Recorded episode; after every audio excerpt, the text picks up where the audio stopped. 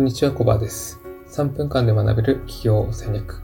のお伝えしていきます。今回第2回目は、はじめの一歩が必ず成功につながる。はじめの一歩が必ず成功につながるをテーマにお話ししていきます。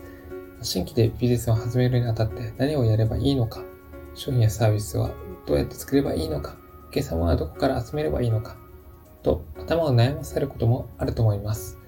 何から手をつければいいかわからず、時間だけが過ぎ去っていくってところもあるあると思います。それでも大丈夫です。最初からうまくいく方法を知っている人はいません。もしあなたがあライターとして独立する場合、どうやってお客様を獲得して仕事をもらえばいいのか、というのが悩みの種となると思います。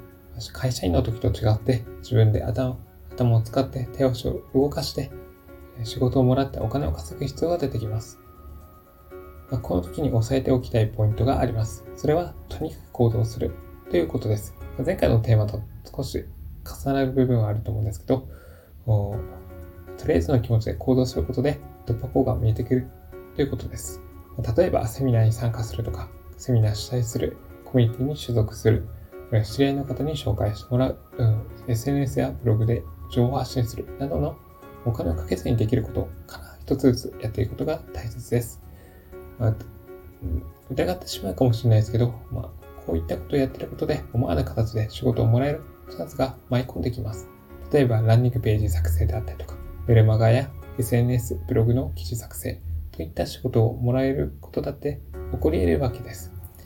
文章作成の仕事をもらうために、ナーサスとかクラウドワークスといったサイトを使うのもいいでしょう。ですが、これらのサイトを使う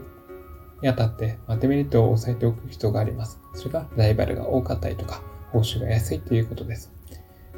逆に自分で、えお客様を探して仕事を受注できれば、高単価でサービスを提供することだってできます。もし実績がないのであれば、初めは安い値段で仕事をもらったり、もしくは無料で仕事を請け負うってところから始めてみるのもいいでしょう。まあ、無料もしくは安い値段で仕事をするっていうのは、なんか時間とエネルギーの無駄遣いじゃないかと感じるかもしれませんが、これを行うことによって経験や信用というのが得られます。逆に初めから高望みしても、うん、本来得られるはずの経験や信用というのが得られなくなってしまうというところです。うん、まあ、急ぐ、結果を早く出したいという気持ちはわかると思うんですけど、なんか焦らずに、急がば回れの気持ちでやっていくことが大切です。そもそもビジネスっていうのが短距離走ではなくマラソンなわけです。いきなり結果を出そうとすると、思い通りにいかななくなった時に、うん、すぐ諦めてしまうリスクがあるあるわけです。まあ、行動をやめてしまえば成功することはできません。起業したことで、えまあ、失敗した経験だけが残ってしまうってことになります。なので、そうならないためには、まあ、初めは行動のハードルを下げて、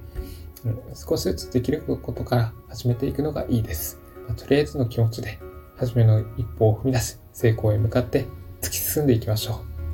う。というところで、今回第2回目の初めの一歩が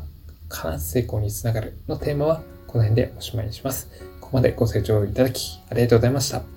バイチャ